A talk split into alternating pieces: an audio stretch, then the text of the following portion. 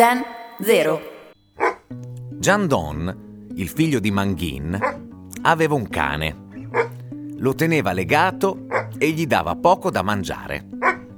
Così faceva meglio la guardia, questo diceva Giandon. Nelle notti di luna piena abbaiava sempre il cane.